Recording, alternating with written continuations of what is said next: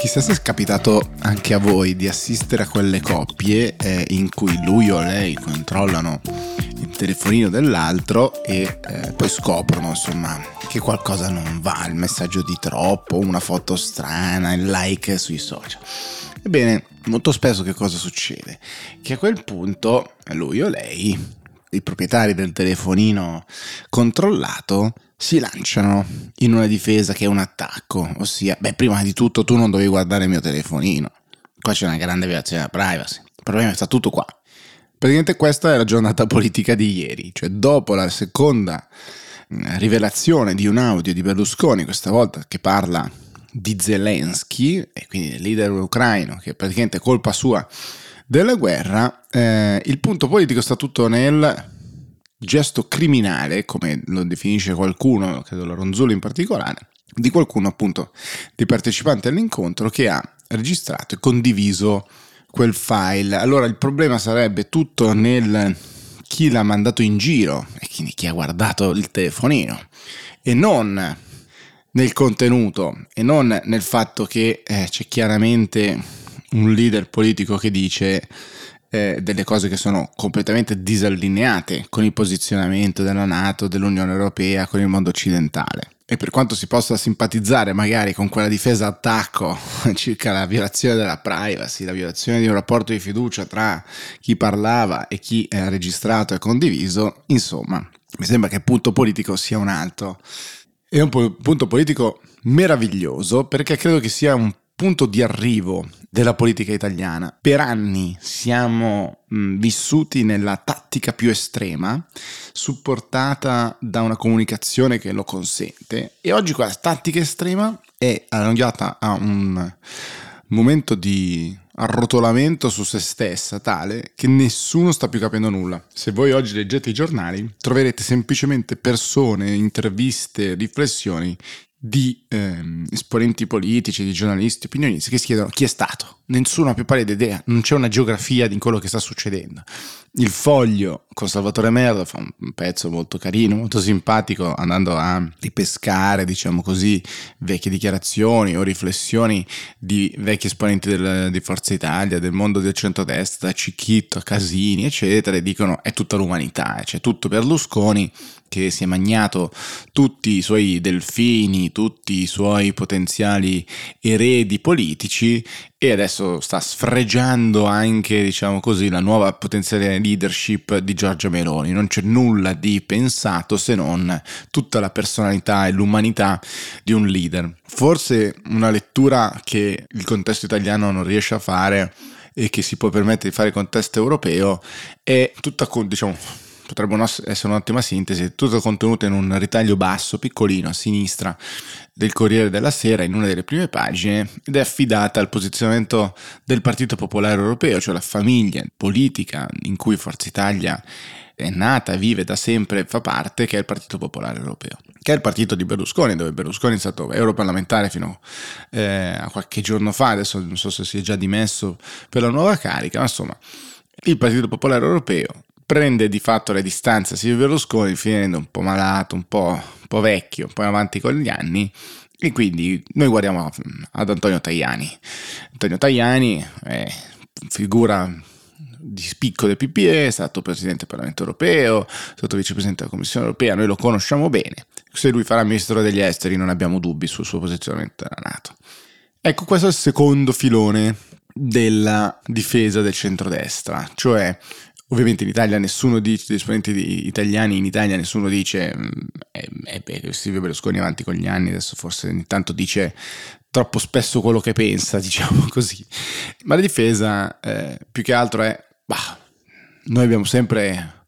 chiaramente detto e fatto cose nel, eh, nella sfera di influenza, nel posizionamento chiaro, netto della Nato, come a derubricare di secondo livello altre parole, cioè noi abbiamo sempre detto, ma ieri però è stato detto qualcosa di molto diverso e non troverete però questa verve che ho questa mattina invece nella, nei giornali italiani perché vengono ricevute in maniera un po' passiva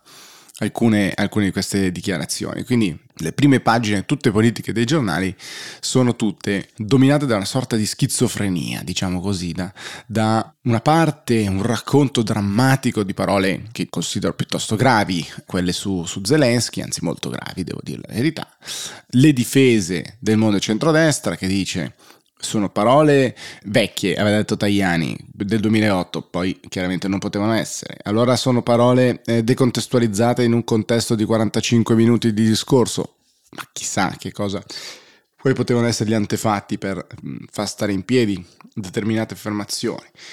Poi sono delle, diciamo, affermazioni appunto che però sono superate dalla mole contraria di tutte le altre dichiarazioni, ma insomma ci sono tutti i tentativi del centrodestra di scusarlo, cioè la drammaticità di queste parole, poi però voltate pagina e ci sono i ministri, perché comunque oggi cominciano le consultazioni, domani ci sarà il centrodestra, in teoria unito da Mattarella al Quirinale, e poi il governo si forma. Adesso capiamo se la Casellati andrà alla giustizia, come se non ci fosse alcun tipo di legame. In mezzo, nonostante questo, sono arrivate le parole di Giorgia Meloni che invece aveva detto eh, chi non è chiaramente nella Nato fuori dal governo, chi ha dei dubbi non sarà nel governo. Stop di Meloni e Berlusconi è il titolo di qualcuno. Come fare ad uscire man- dire, da questa situazione e mantenere una posizione così netta, ferma, come ha preso Giorgia Meloni, lasciando le parole che sono state dette a Silvio Berlusconi? Beh, Silvio Berlusconi ha fatto una nota che poi trovate in forma di intervista, insomma un'intervista che eh, poi è diventata anche una nota scritta perché le parole sono praticamente le stesse Qui Berlusconi cerca di spiegare appunto del suo posizionamento, che non c'è soluzione eh, ulteriore se non quella del rispetto dei, dei diritti ai cittadini ucraini e che appunto la sua storia è completamente diversa. Ribadisce tra l'altro anche nell'intervista, insomma nelle sette domande e risposte che trovate su Corriere, anche il, che, si, che, si, aspetta che la Casellati sarà al Ministero della, della Giustizia. Tutto però scritto con un grandissimo rispetto è quasi come dire un rallentamento diciamo, dalla risposta per esprimere maggior rispetto e cautela rispetto al ruolo di Mattarella. Quindi se riceveremo l'incarico proporremo la lista, se quella lista sarà... Cioè. Però insomma, eh, a parte questo passaggio proprio di fino alla drammaticità iniziale appunto delle parole, della gravità, dello stop di Giorgia Meloni, corrisponde uno, verrebbe da dire, e quindi, quindi non si fa più il governo? Al momento sembrerebbe di no, cioè sembrerebbe che tutto va avanti stesso, alla stessa maniera, seppure sono tutti un po' più preoccupati all'interno della maggioranza. Chi di voi si appassiona ai temi parlamentari vedrà che c'è un ulteriore livello di scontro perché ieri nelle elezioni dei vari vicepresidenti, questori, segretari d'aula, eccetera, sono mancati un po' di voti a Gasparri e quindi qualcuno della maggioranza non ha votato, sono mancati sicuramente i rapporti più standard tra le opposizioni, con il terzo polo che denuncia questo accordo PD 5 Stelle per escludere il terzo polo dalle opposizioni, quindi che non hanno segretari d'aula, ma forse poi ne, prenderanno, ne avranno uno, ma insomma un livello assolutamente secondario. Oggi tutti i partiti, tranne il centrodestra, andranno da um, Sergio Mattarella, come al solito cominceranno i presidenti delle due Camere e poi eh, ci saranno domani gli esponenti del centrodestra. Vediamo quali saranno le eventuali soluzioni alternative, non ce ne sono molte, spoiler, eh, rispetto a queste, eh, alla maggioranza diciamo di centrodestra uscita dalle, dalle, urne, forte uscita dalle urne, e che però in questo momento è già un po' traballante. Come scrive qualcuno, una crisi di governo prima che il governo si formi. Non male, per Italic sicuramente perché ci saranno un sacco di cose da raccontare, ehm, forse non la partenza migliore. Chi ascolta anche Actually, il podcast che insieme a Riccardo Haupt portiamo avanti ormai da un paio d'anni, eh, sa che partiamo sempre con una frase che dice che il cambiamento arriva a noi in, in, piano piano e poi tutto d'un tratto, è una frase rubata da, da, Hemingway che fa dire al suo personaggio come sei andato in bancarotta, dice piano piano e poi tutto d'un tratto. Su Sole 24 ore oggi trovate i primi segnali della recessione anche per l'Italia. Dopo il 6 e passa per cento di crescita l'anno scorso, il 3.3% di crescita di quest'anno. Per l'anno prossimo si incomincia a travedere invece. Chiaramente i segnali negativi, sarebbero già negativi alcuni segnali di produzione manifatturiera di quest'anno, però sono compensati da un turismo molto vivace per l'anno prossimo, tra incertezze, prezzi materie prime, caro energia, eccetera, il segno comincia a diventare negativo. Il saldo finale dovrebbe essere 0,3% di crescita del, del PIL, ben sotto le, anche le ultime revisioni di crescita